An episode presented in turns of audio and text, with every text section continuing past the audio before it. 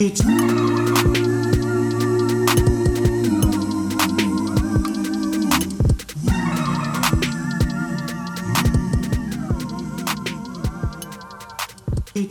bonjour à toutes et tous, bienvenue dans Quartier Libre, l'émission de Radio Pulsar qui vous informe sur l'actualité culturelle et artistique de votre région et qui donne une place aux voix des artistes.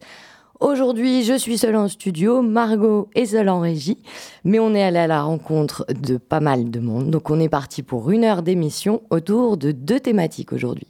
Nous irons d'abord du côté du Festival Accord, qui débute dès ce soir avec une pièce au TAP, Tumulus de François Chéniaud et Geoffroy Jourdain à 21h, et précédé de Muit Maker de Flora Détraz au centre d'animation de Beaulieu à 18h.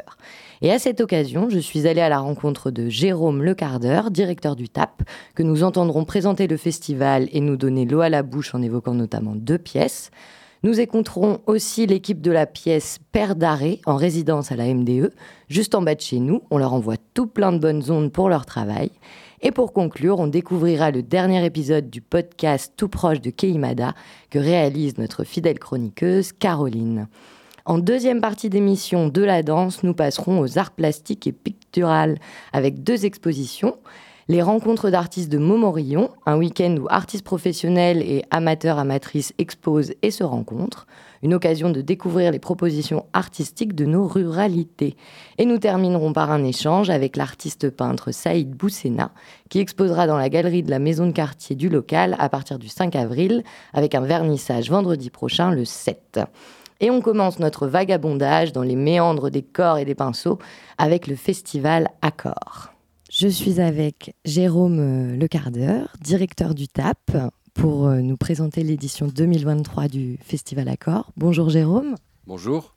Merci de m'accorder ce, temps de, dialogue. Alors le Festival Accord, c'est un rendez-vous incontournable euh, du TAP. On en est à la combienième édition On fêtera les 30 ans en 24. Alors c'est une, donc ça se déroule du 31 mars au 7 avril. C'est une semaine de, foisonnement, on peut dire, du mouvement, des corps, du son. C'est une programmation euh, évidemment très riche, avec 34 euh, pièces, si je ne me trompe pas, et autant de, rendez-vous euh, en spectacle, en salle de spectacle, et puis quelques rendez-vous annexes aussi. L'esprit d'un festival, c'est d'abord, il y, a une concentration, il y a abondance. Pour qu'il y ait fête, festival, il faut qu'il y ait abondance.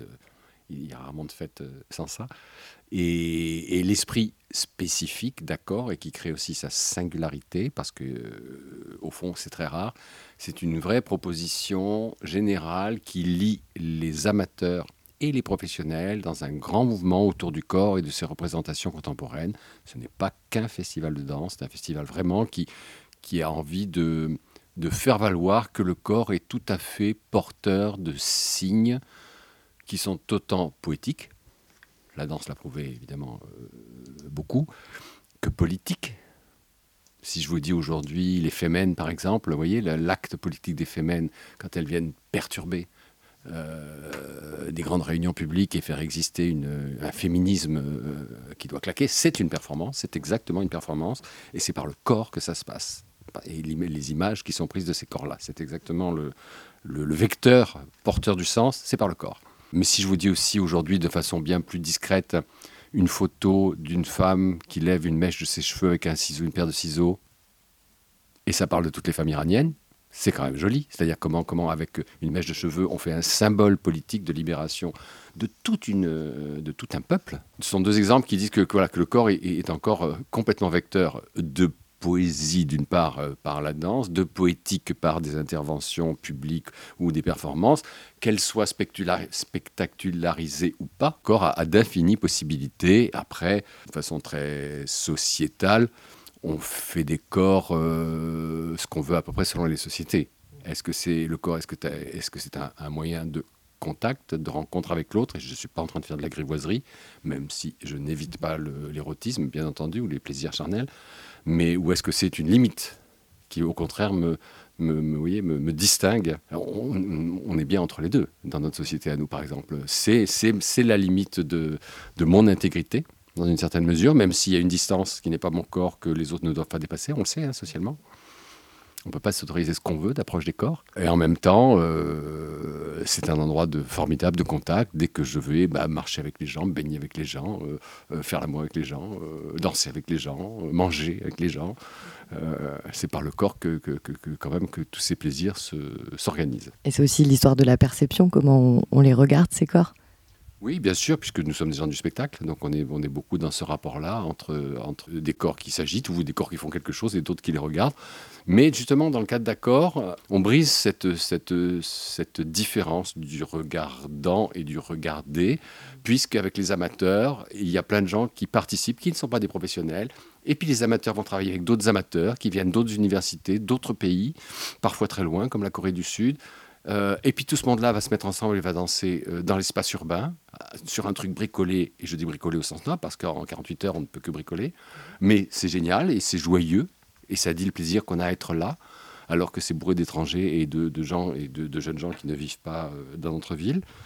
Bref, il y a des choses participatives. Je pense à Panique Olympique avec Agnès Pelletier, où tout à coup, n'importe qui, de n'importe quel âge, peut rentrer dans cette danse qui est évolutive et qui, est déjà, qui en est déjà à sa xème expérience avant de se retrouver euh, dans les Olympiades culturelles. Donc vous avez raison de, faire valoir la question du regard, parce que dans Accord, on bouscule ça aussi. Est-ce qu'il y a quelques spectacles, pièces euh, dont vous voudriez euh, nous parler? Il, y a quelques moments extraordinaires dans corps. Il y a des pièces de qualité. La question n'est pas la qualité. Je ne suis pas en train de les hiérarchiser par leur qualité. Tout ça serait très discutable d'ailleurs selon qui regarde et à quel moment. Il y a euh, quelques spectacles extraordinaires dont je veux bien parler et si je dois en choisir, ce qui est toujours difficile, j'ai envie de parler de Gold Shower avec François Géniaud et Akaji Maro. Euh, alors, en termes de publicité, je pèse le mot, je peux dire que Akajimaro, octogénaire, japonais, grand, grand danseur de buto, il n'en reste plus des masses au Japon, donc il est vraiment dans cette, pure lignée de cette danse absolument extraordinaire qui s'appelle le buto et qui a, secoué les esthétiques occidentales et japonaises depuis euh, les années 60. Alors lui, lui, lui il vient d'une branche du buto qui, est assez, assez triviale. Il n'a pas peur du, quotidien, des objets, de la sexualité, de, vous voyez, qui, qui, peut être euh, comme ça assez grotesque. Voilà, ça le mot est assez juste, il, il ne le refuserait pas, je crois. Alors que nous, Européens, avons adopté du buto, si je parle de Sankaijuku par exemple, un buto qui est très beau, qui est très esthétisant, qui, qui, nous rappelle le papier glacé et des images que la bourgeoisie européenne adore regarder parce que on y accroche nous des significations mythiques, mystiques, qui n'ont rien à voir avec, ce qui danse, mais ça nous plaît pour ça. Et, du coup, Sankaijuku, par exemple, a fait carrière en Europe avec ses spectacles très, très léchés. Avec euh, Akajimaro et donc la compagnie qu'il dirige, qui s'appelle Daira Kodakan, qu'on a déjà vu deux fois à Poitiers. Euh, on, est dans quelque chose de plus truculent, qui, aborde plus euh, la séduction, une espèce de dérision, un personnage échevelé comme ça, euh, ultra maquillé de noir. Mais on n'est pas du tout dans les codes de la folle à l'européenne, pas du tout. C'est pas c'est pas l'objet. On parle pas de ça. C'est une évocation, voilà, peut-être que le mot est le plus juste, d'un personnage qui l'interprète, oui, ou qui l'est, je ne sais pas. En tout cas, là, dans ce spectacle qui s'appelle God Shower avec François Chéniaud, qui lui est un danseur quarantenaire européen, qui a fait du classique, du contemporain, qui connaît l'histoire de la danse européenne vachement bien, parce qu'en plus il est cultivé. Euh, c'est la rencontre de deux géants, et d'habitude, ces rencontres ne fonctionnent pas. Avec eux, miracle, ça a marché. Ça me fait penser à, deux choses. Ce que vous dites, c'est qu'effectivement, euh, il y a des retours dans cette programmation. Je pense par exemple à, Steven, à Steve pardon, euh, Cohen, Steven, ah c'est Steven, autant pour moi. Il est une, forme d'éponge des malheurs du monde, mais pas n'importe quel malheur, de ceux qui lui parlent. Lui, par exemple, qui, dont, dont la famille euh, juive émigrée de euh, Lituanie ou Lettonie, je ne sais plus, euh, arrive en Afrique du Sud. Bon, voilà. Il y a l'apartheid qui s'est pris dans la gueule, même s'il est blanc, il l'a vécu de, façon extrêmement dure. Lui qui, a été élevé par une maman noire. La question de l'homosexualité, évidemment, qui n'est pas toujours facile à porter dans tous les pays, je sais pas où c'est facile à porter d'ailleurs. Et puis ce côté flamboyant, queer, il aime les objets, il se maquille pendant des heures pour avoir une tête comme personne d'autre ne peut l'avoir, ou dont, le maquillage est, est déjà une histoire. Et il a une façon flamboyante de faire exister une forme de misère du monde. Il est une éponge de certaines misères du monde, mais encore une fois, pas n'importe lesquelles. Et là, dans ce spectacle-ci, il reste fidèle à cette, façon d'expurger le monde, je ne sais pas comment le dire autrement, en faisant valoir des films d'abord. On est une demi-heure euh, devant des films, ça ne dure pas très longtemps. qui vont se balader, si j'ose dire, entre en effet un camp de concentration en Alsace, euh, cet atelier de taxidermie en Afrique du Sud, bon, des endroits comme ça de, douleur. Hein. Et il va lui-même, tout à coup, on le retrouve lui dans son boudoir, qui est donc un magnifique endroit qui regorge d'objets extraordinaires. Tout fait signe, tout est ultra maîtrisé, tout fait signe. Et il en demeure une, émotion. Alors là, on est du côté de l'émotion plein pot avec lui, hein, ça, il n'y a aucun doute. Bien, je vous remercie, Jérôme. C'est un grand plaisir, merci beaucoup. Rendez-vous au Festival Accord du 31 mars au 7 avril. Et j'ai ensuite eu l'occasion de rencontrer la chorégraphe et danseuse Alice Keane, la danseuse-interprète Léa Anderson, le régisseur et créateur lumière Jérôme Baudouin et le créateur vidéo Adrien Haynes, qui m'ont gentiment accueilli durant leur travail en résidence à la MDE pour nous parler de la pièce Père d'arrêt, programmée mardi 4 avril à 18h15 à la Maison des étudiants.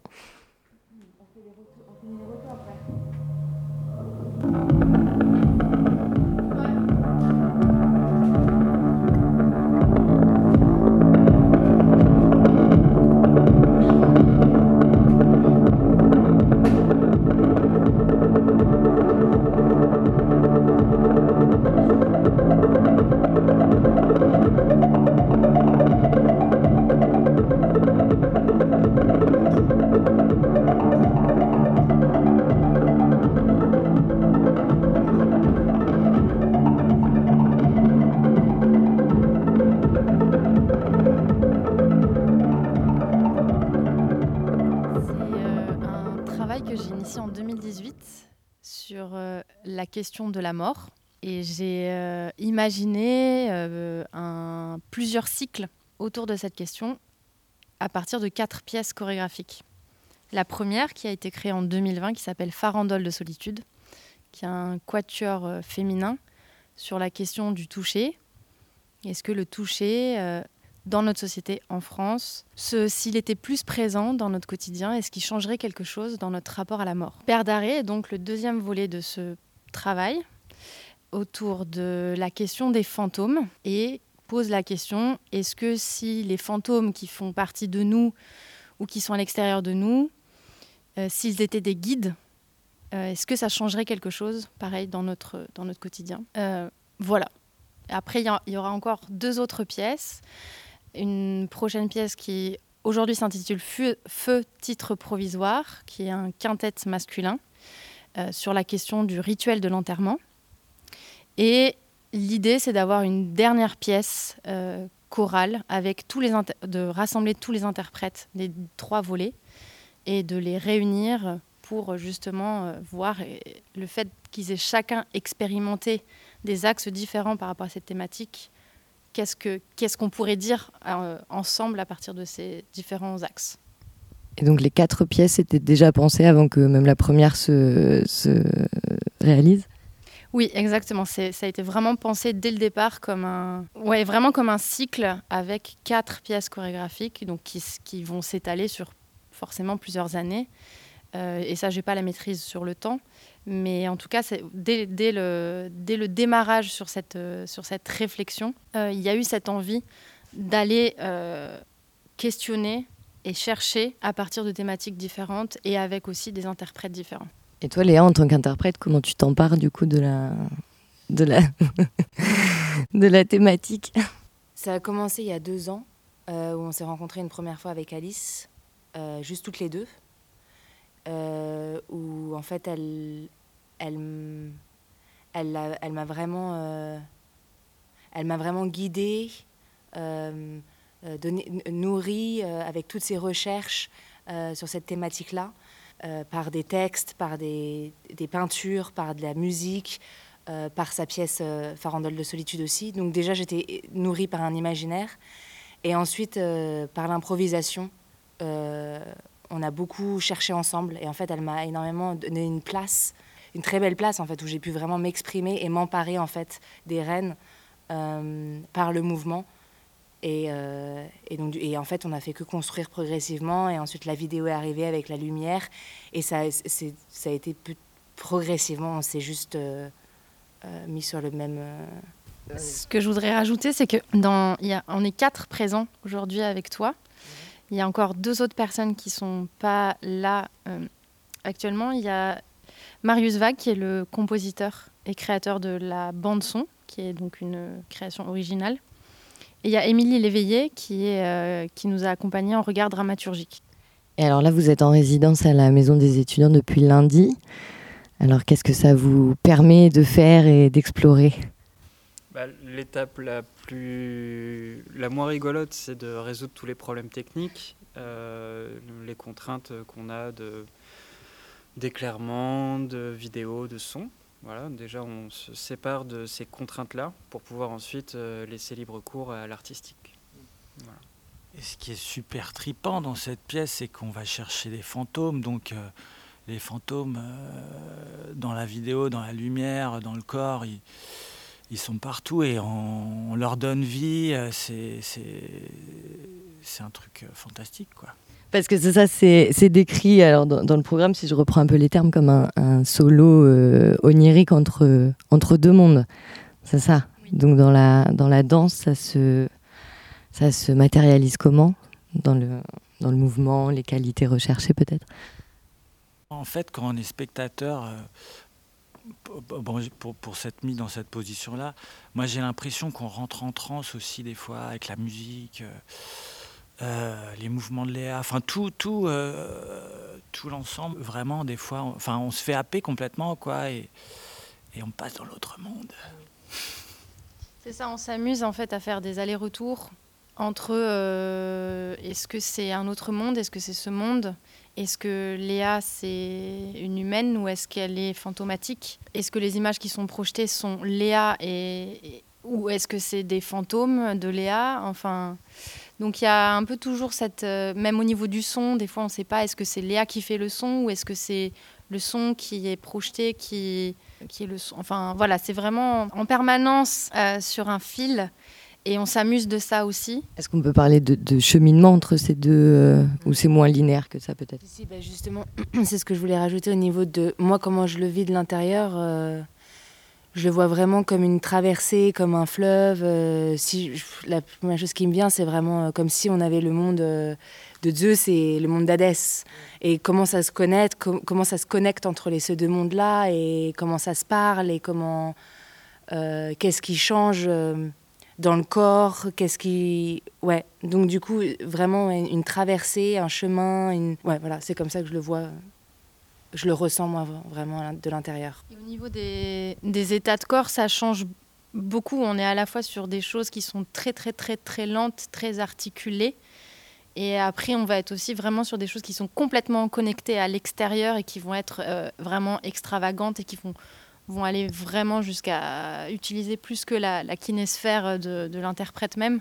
Donc on, s'amuse à vraiment sur le curseur à être dans, dans l'intime et le personnel, à être complètement euh, chamboulé par euh, des trucs qui nous, qui nous submergent de l'extérieur. Euh. Donc voilà, on, s'amuse de, ça aussi. Et alors, si on parle un peu du, du dispositif, parce que c'est la magie de la radio, on n'a que le son, est-ce que vous pouvez nous décrire un peu cette, cette scène? Alors, il y a un... au sol, c'est tout blanc. Alors, il y a un tulle suspendu. Euh, on ne devrait pas révéler ça, mais en fait, c'est un, fantôme. Euh, euh, une interface, exactement, qui permet de capter le fantôme. Ce que j'essaye de faire, moi, avec la lumière, c'est de. Ok, le, sol est blanc. Bon, ça semble tout bête comme ça, mais c'est de faire varier les états là-dedans. Et ça permet de nourrir justement l'exploration d'espaces différents. Est-ce qu'on est là? Est-ce qu'on est ailleurs? Je pense que tous ces éléments, tous ces médiums, euh, vraiment nous invitent le public à voir le monde différemment, à voir les corps différemment, la lumière, un espace en fait, un espace scénique, le voir différemment et de le vivre différemment. C'est comme ça que moi j'espère que le public va le recevoir en tout cas. Une invitation à ah et si on voyait et si les couleurs on le voyait différemment et qu'elle nous, voilà, et qu'elle nous appelait à, un autre imaginaire, à un autre monde. Encore une fois, on revient à cette idée de monde. Euh, et après, pour revenir sur la scéno, les tissus elles sont, amenés, sont amenés à être en mouvement avec moi, à faire corps avec moi, à, se détacher de moi, à revenir à moi. Ça pose trop de questions, mais qu'est-ce que, qu'est-ce que, est-ce que ça serait pas des corps aussi? Euh, Du coup, on questionne le mot corps euh, ou le au final, je suis pas si seule que ça. Est-ce que ça serait vraiment un solo? C'est ça aussi qui est intéressant. Il y, a un vrai fond euh, philosophique, quoi, quand même. Oui, et c'est vrai, pour rebondir sur cette question de, de seul, et c'est pour aussi euh, rejoindre ce que tu dis sur la question philosophique, c'est on est seul, on meurt seul. Mais, mais cette solitude ou ce solo, comment, comment on le vit chacun? Et peut-être que oui, on peut être seul physiquement, mais peut-être qu'il peut se passer aussi d'autres choses à des, à des endroits différents au-delà du physique. Et ça questionne aussi euh, la dimension euh, spirituelle de laquelle on est détaché de manière globale dans notre société, enfin à l'échelle de notre société, et comment est-ce que aussi peut-être tous ces moments de, contemplation qui ont lieu dans, le, dans la proposition euh, artistique et des moments de, rituel peuvent aussi nous comme, comme il disait, euh, nous permettre de regarder ou d'appréhender euh, euh, le quotidien et la vie autrement.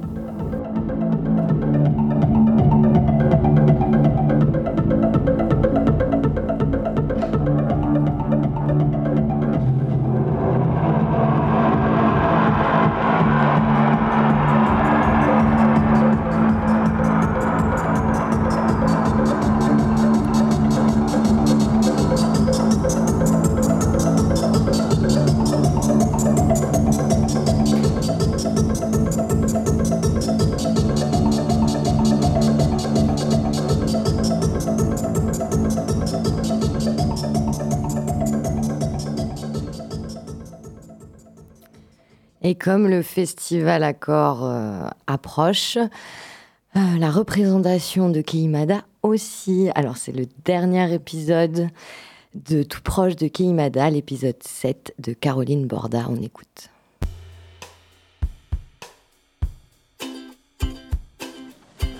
Isabelle, elle. Isabelle, elle. Grégoire, il. Grégoire,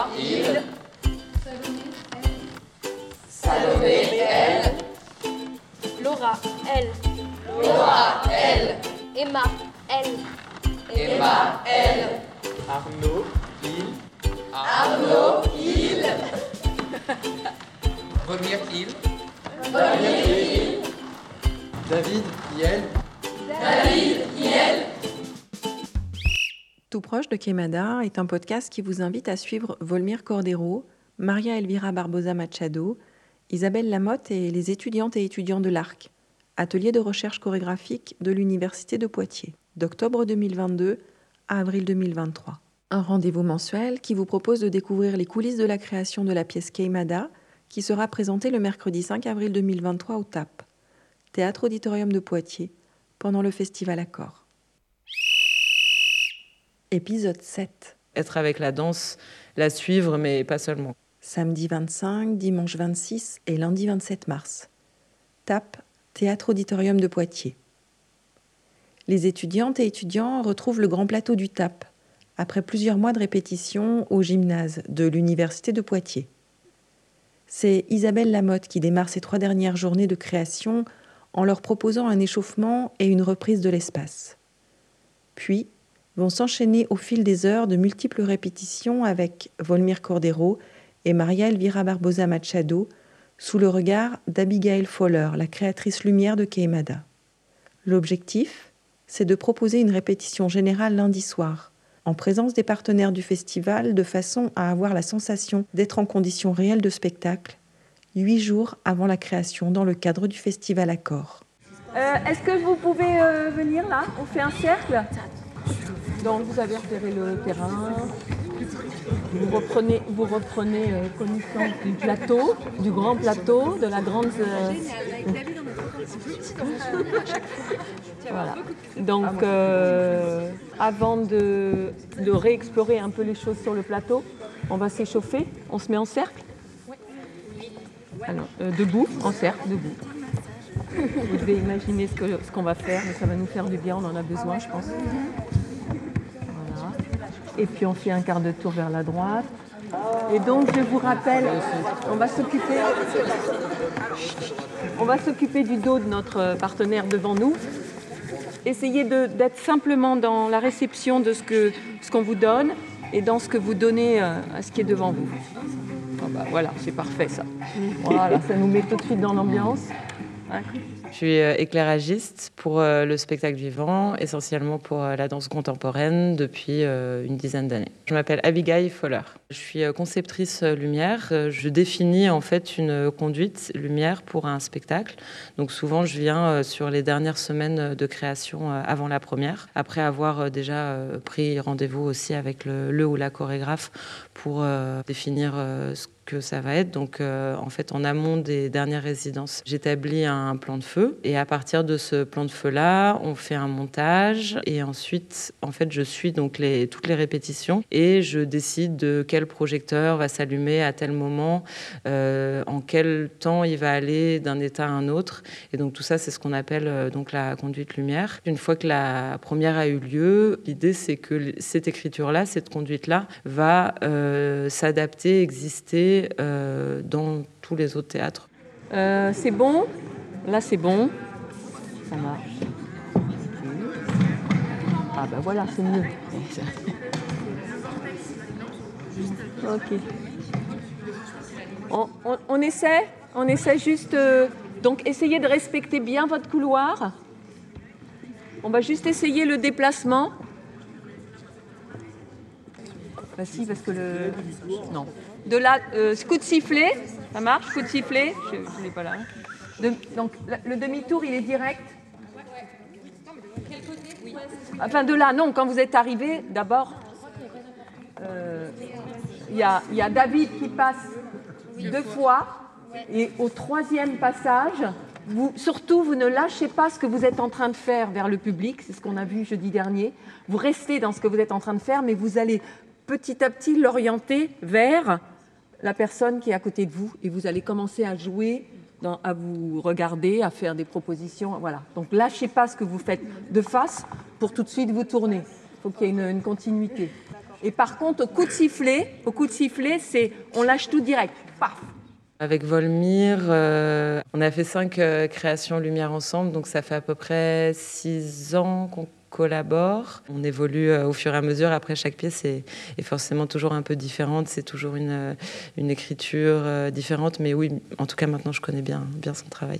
Il m'a parlé du projet une première fois, donc Emada, le jeu, qu'est-ce qu'il voulait dire avec ça? Donc il y a eu un premier rendez-vous comme ça. Et ensuite, il m'a montré une première vidéo, je pense que c'était la première résidence qu'ils ont eue sur le grand plateau qu'on a regardé ensemble et où il m'a dit un petit peu. Donc bien sûr, entre-temps, ça a bougé, mais moi déjà, ça m'a permis un peu de, réfléchir à, ce que pouvaient être les lumières. Euh, donc voilà, dans cet espace-là. Après, c'est un plateau en plus que je connais plutôt bien.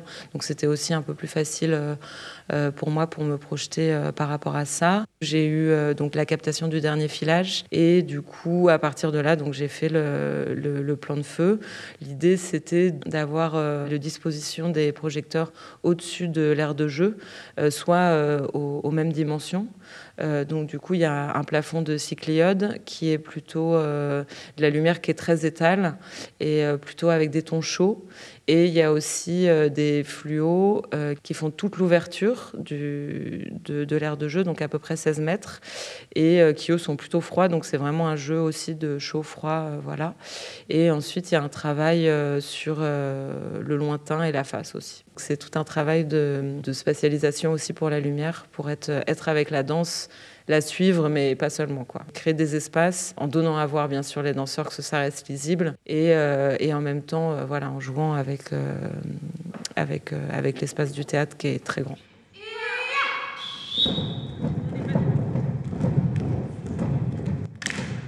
Ouais, la ligne, elle se déplace au fond, hein Et vers court maintenant, voilà Et jardin. Tac, tac, ouais.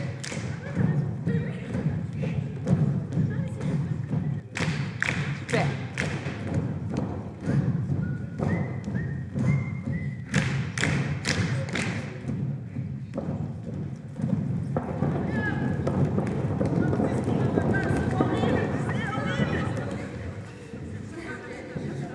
On peut, on peut le refaire ce truc là parce que c'est un peu euh, un peu bouillou, bouillou, bouillou. Donc ça, c'est vraiment des créations express hein, quand même. Là, c'est deux jours. En moyenne, on va dire que, par exemple, pour la pièce d'abri de Volmir, on a été plutôt à trois semaines. Donc c'est vrai que c'est un rapport qui est très différent dans le sens où, où, c'est vraiment un geste qui est, qui est donné et pas tant re-questionné comme ça peut l'être avec deux semaines ou trois semaines de, de, résidence. Mais en même temps, c'est ça qui est intéressant. Et aussi pour eux, c'est qu'il y a vraiment euh, quelque chose qui doit être vraiment prêt pour avoir l'énergie à l'instant T. Là, ce qui est plutôt bien, c'est que mon implantation lumière, donc l'implantation lumière, ça veut dire de où est-ce que j'ai mis les projecteurs, à quelle hauteur et tout ça. Je pense que j'en suis satisfaite, mais je pense que, en tout cas, l'après-midi du jour même, je vais revenir avec la conduite mais du coup, il va y avoir des corrections. Comme il y aura des corrections au niveau de la danse, donc il y aura des corrections en lumière.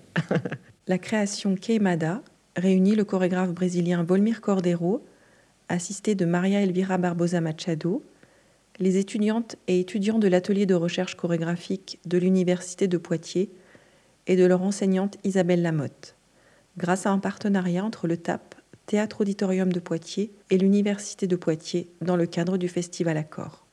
Tout proche de Keimada, prise de son, montage, mixage et création musicale, Caroline Borda pour Inouï, le podcast qui documente la création.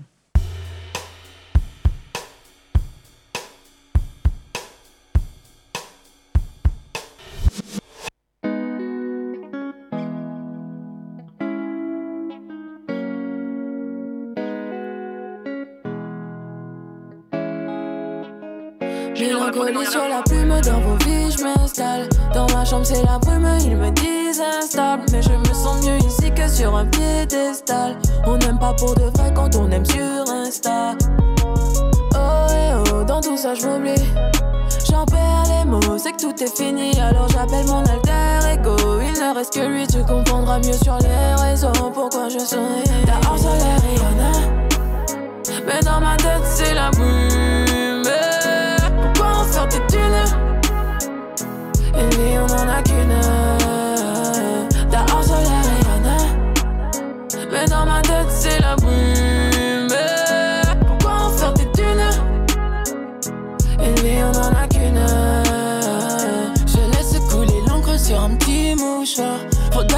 Des hommes sur l'instrumental.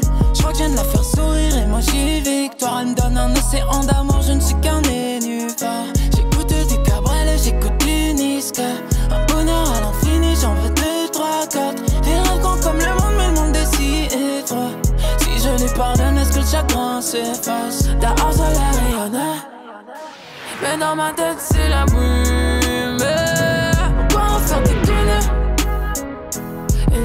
Vie, on en a qu'une. Dehors, soleil rayonne. Mais dans ma tête, c'est la brume. Pourquoi en faire des thunes? Une vie, on en a qu'une. Oh, eh oh, dans tout ça, je m'oublie. J'en perds les mots, c'est que tout est fini. Alors j'appelle mon alter ego. Il ne reste que lui, tu comprendras mieux sur les raisons pourquoi je souris. Oh, dans tout ça, je m'oublie. J'en perds les mots, c'est que tout est fini. Alors j'appelle mon alter ego. Il ne reste que lui, tu comprendras mieux sur les raisons pourquoi je souris?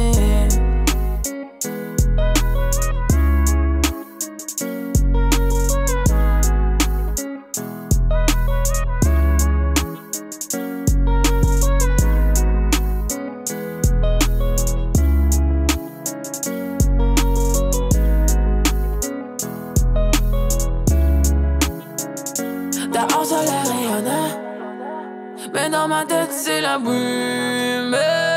Pourquoi en faire des dunes Une vie, on en a qu'une. Dehors, soleil rayonne. Mais dans ma tête, c'est la brume. Pourquoi en faire des dunes Une vie, on en a qu'une.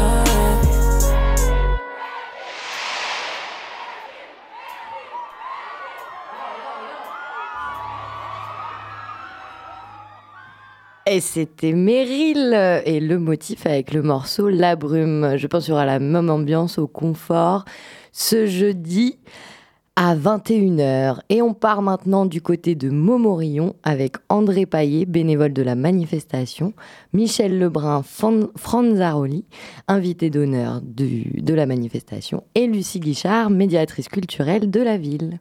Alors je me trouve euh, à Montmorillon, à proximité de la Cité de l'Écrit, en compagnie d'André Paillet, Michel Lebrun Fanzaroli et Lucie Guichard pour nous parler des rencontres d'artistes qui vont se dérouler du 6 au 10 avril dans la ville de Montmorillon. Alors peut-être un petit mot pour contextualiser cette euh, manifestation, André. Est-ce que vous pourriez nous, nous raconter un peu l'histoire des rencontres d'artistes? Eh Bien, ces rencontres d'artistes ont commencé en 1999 et nous en sommes à la 22e édition, ayant eu une interruption de trois ans à cause du Covid. la décision avait été prise par la municipalité qui a organisé ces rencontres, mais en se faisant aider par des bénévoles dont je fais partie. Et alors l'idée, c'était de, de rassembler quels artistes? L'idée, c'était d'une part d'exposition, évidemment, hein, mais de faire en telle sorte que les artistes soient tenus à venir au moins sur les trois jours de l'exposition, venir au moins deux jours, pour qu'il y ait vraiment une rencontre, aussi bien entre les artistes qu'entre le public et les artistes. C'était ça notre volonté première, c'est-à-dire que les artistes soient là. Alors, notre proposition n'avait pas de discrimination, amateur ou professionnelle. Nous étions euh, tout à fait euh, disposés à avoir les deux à la fois. Les artistes en redemandent aussi bien amateurs que professionnels parce qu'ils ont finalement peu l'occasion de se rencontrer, même dans les expositions. Ils viennent, ils accrochent leur toile et ils s'en vont. Ici, ils restent devant leur toile et ils attendent le public et leurs collègues. Donc, ça, change complètement le visage de l'exposition. Alors, Michel, vous êtes du coup l'invité d'honneur. Alors, comment vous, vous appréhendez cette édition? Comment vous, votre relation avec, euh, avec cette manifestation? Bah, Ma relation est, est, bonne. Moi, je suis un voisin. J'habite euh, Leblanc, dans l'Indre. Je suis un, immigré, on va dire. Mais j'ai exposé plusieurs fois à Montmorillon déjà, euh, dans l'ancienne galerie Graffiti, qui se trouve en face. qui se trouvait en face des macarons Ranou, hein, c'est ça? J'avais exposé, ça date un peu, et puis j'ai déjà exposé dans ce, ces rencontres, euh, par deux fois, je crois, si mes souvenirs sont bons. Et est-ce que vous pouvez nous parler un peu de votre pratique et de votre esthétique? Oui, alors mon travail euh, actuellement, depuis 2008, c'est un travail de peinture, peinture figurative, que j'ai euh, initié à partir d'août 2008. Et j'avais, au moment où j'ai commencé cette peinture, j'avais une exposition à l'historial de la Grande Guerre à Péronne, la Grande Guerre de 14-18 où je présentais des moquettes sur lesquelles étaient imprimées des images de la guerre du Golfe. Euh, et un, travail très conceptuel. J'ai fait beaucoup de photographies, grand format, de mètres, de, mètres carrés. J'ai travaillé pour les Champagnes Canard du Chêne euh, pendant dix ans, mais en tant qu'artiste, hein, euh, pour des œuvres, des grandes installations. J'ai fait des grandes installations à l'île de Ré, j'ai exposé plusieurs fois à l'île de Ré.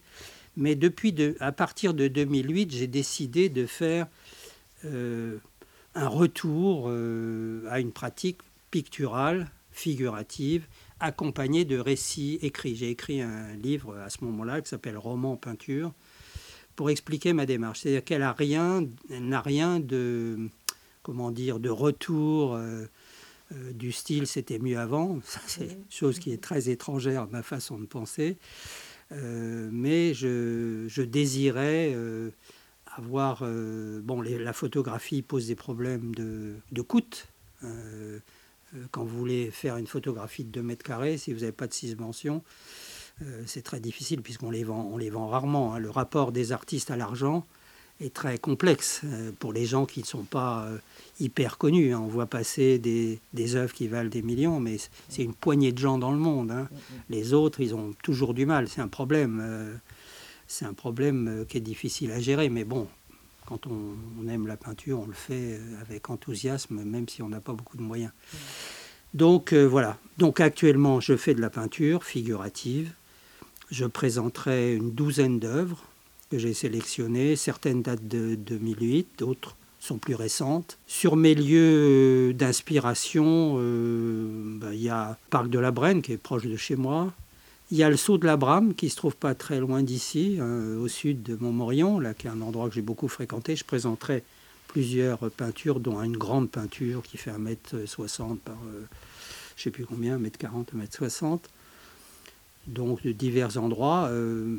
souvent, j'écris des textes en même temps que les peintures, et j'explique d'ailleurs dans un petit livre que j'ai publié qu'il m'est arrivé souvent, un peu moins maintenant, d'écrire avant de faire la peinture. C'est-à-dire travailler comme un cinéaste, où j'écris le scénario, ensuite je fais une, une campagne photographique sur les lieux, et ensuite à partir de ces photographies, je travaille plus en site, hein, in situ, comme j'ai fait à une époque. Souvent, la peinture euh, euh, a à voir avec ce qui a été écrit.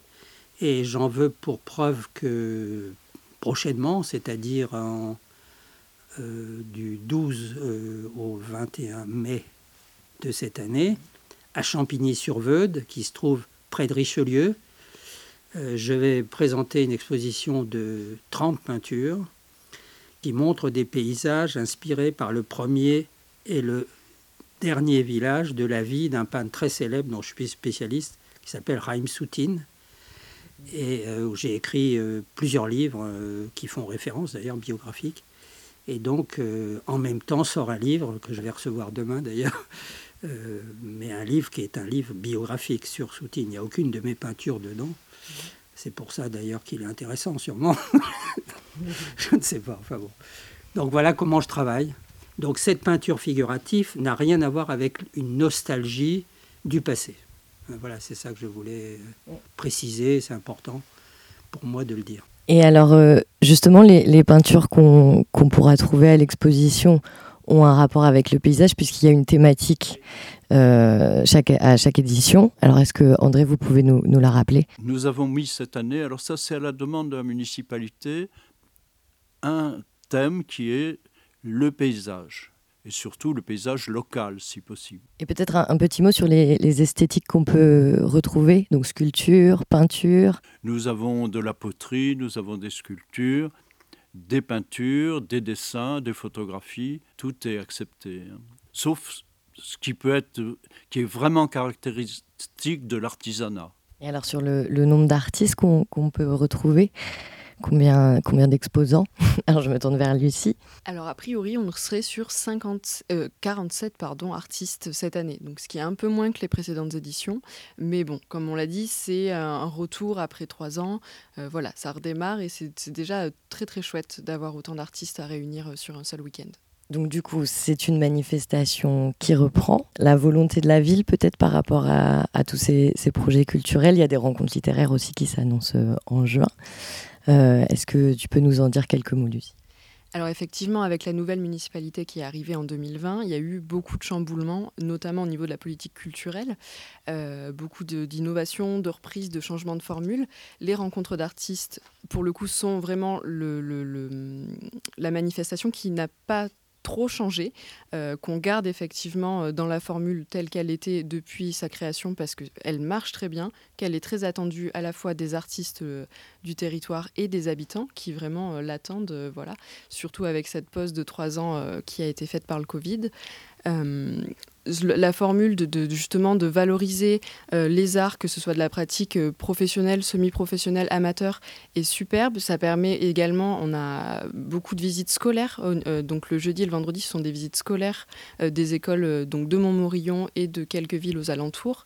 les professeurs d'art plastique viennent avec leurs élèves, proposent également à exposer des, travaux qu'ils ont fait avec leurs élèves. Tout le hall d'entrée de, des rencontres d'artistes, ce seront travaux d'élèves faits au cours de l'année. Donc en fait, ça permet une valorisation de la pratique de l'art euh, dès, dès, le plus jeune âge et c'est vraiment quelque chose que, qu'on soutient au niveau de la ville et, et qu'on espère perdurera euh, très très longtemps. Vous avez eu l'occasion, vous Michel, dans, dans votre carrière d'artiste, de justement euh, faire des médiations avec des publics plus jeunes ou d'autres publics? Oui, ça m'est arrivé, ça m'est arrivé.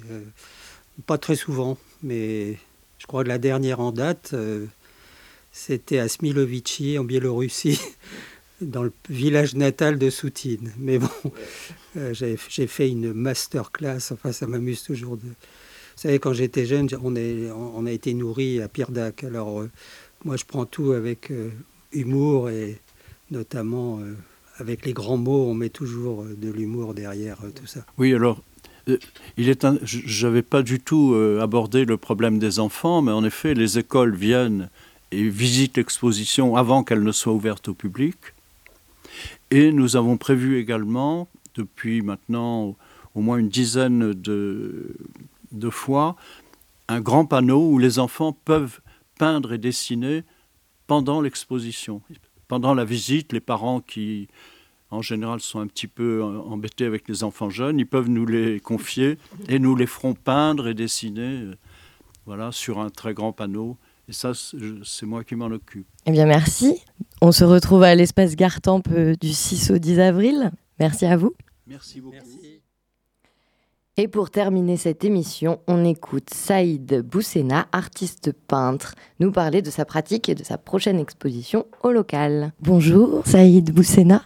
Bonjour. Alors vous êtes artiste peintre, euh, mais pas que. Vous pratiquez aussi le graphe, la calligraphie. Vous êtes aussi enseignant à Sciences Po à Poitiers. Euh, et bientôt, nous pourrons découvrir ou redécouvrir peut-être pour... Euh, pour le public votre travail au local avec une exposition nommée Shame. Alors Shame, c'est la honte. Alors là, c'est la honte de qui ou de quoi et qui a honte. Voilà, dites-nous. En fait, c'est euh, la honte euh, au monde entier, aux adultes en général. C'est un petit peu la honte euh, bah, sur tout le monde, du fait de, de vivre avec toutes ces choses qui se passent à côté de nous. quoi. Donc tout le monde est concerné, aussi bien moi que n'importe qui en fait. Parce que sur l'affiche, on peut voir des, portraits d'enfants. Donc c'est aussi ça qui est traité. Voilà, en fait, c'est une, série de portraits d'enfants inspirés de, vraies photos. Où là, en fait, je ne mets pas en avant les droits de l'enfant, mais je dénonce en fait des situations dans lesquelles les droits des enfants sont justement bafoués en fait.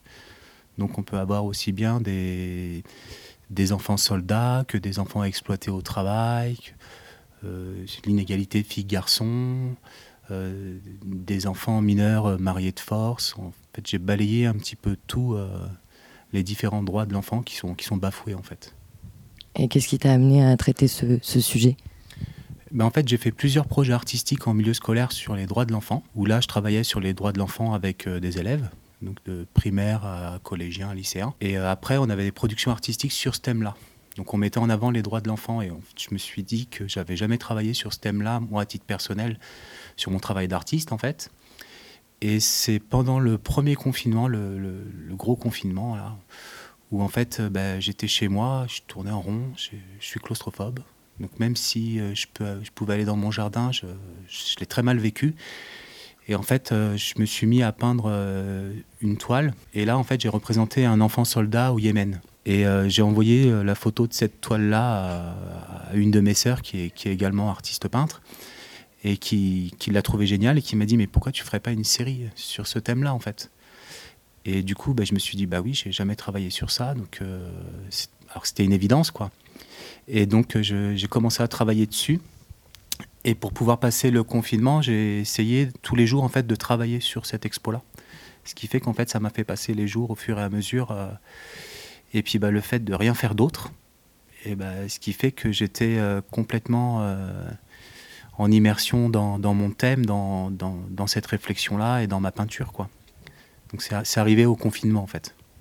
Donc c'est devenu plus supportable? Ouais, bah ouais, parce qu'en fait, je passais mes journées à peindre. Et euh, j'essayais de me fixer un objectif d'une toile par jour.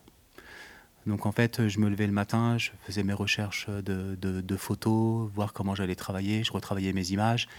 Et puis bah, après, je passais à la, à la production sur toile. Quoi. Donc ça m'a pas mal occupé. J'ai la chance d'avoir un fournisseur qui est, euh, qui est super gentil. Parce qu'à un moment donné, j'étais coincé, j'avais plus de toile. J'avais plus de toile en rouleau, je pouvais plus tendre mes châssis. Et puis, euh, on a réussi à un moment donné, euh, en respectant les lois, on a réussi à trouver un créneau pour que pour qu'il puisse me fournir d'autres toiles en fait, pour que je puisse continuer de travailler en fait.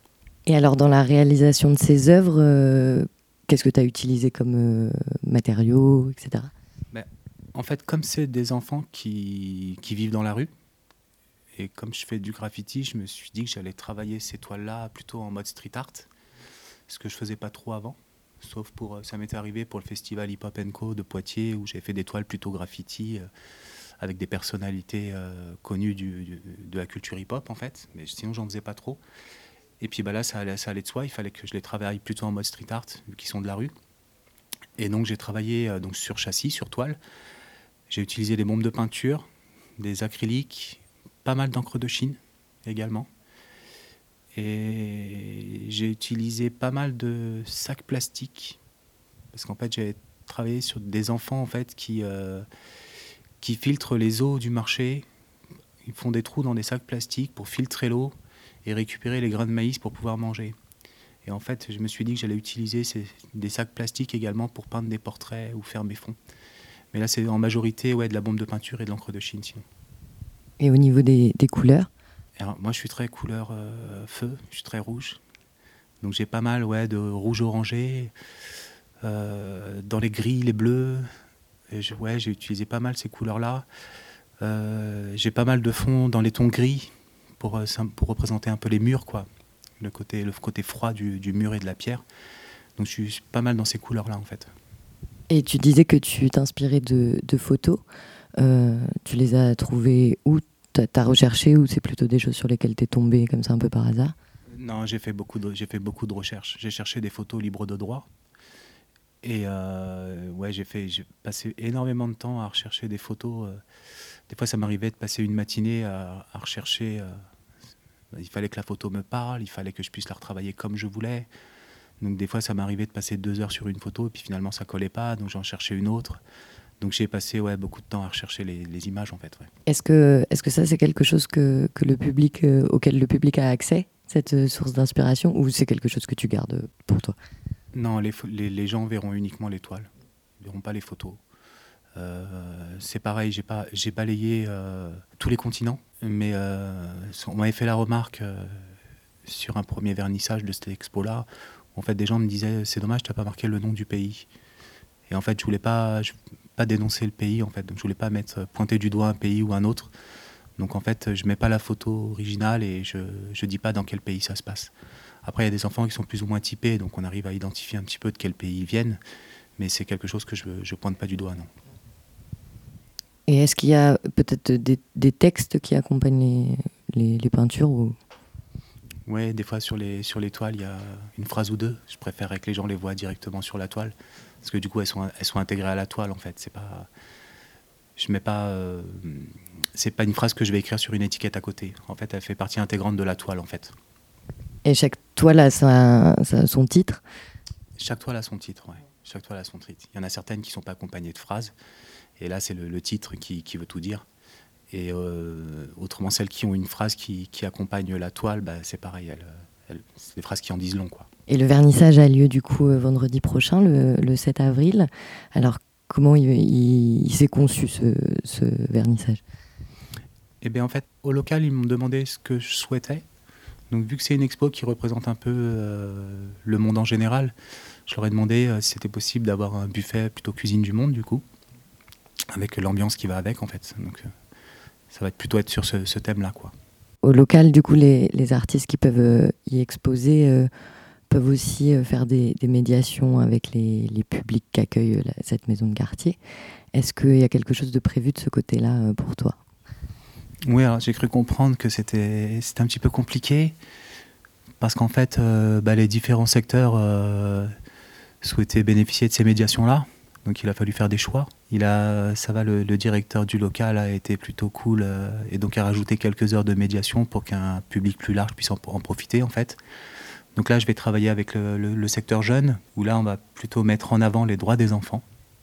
Donc on, va avoir toute une, approche théorique sur les, droits des enfants.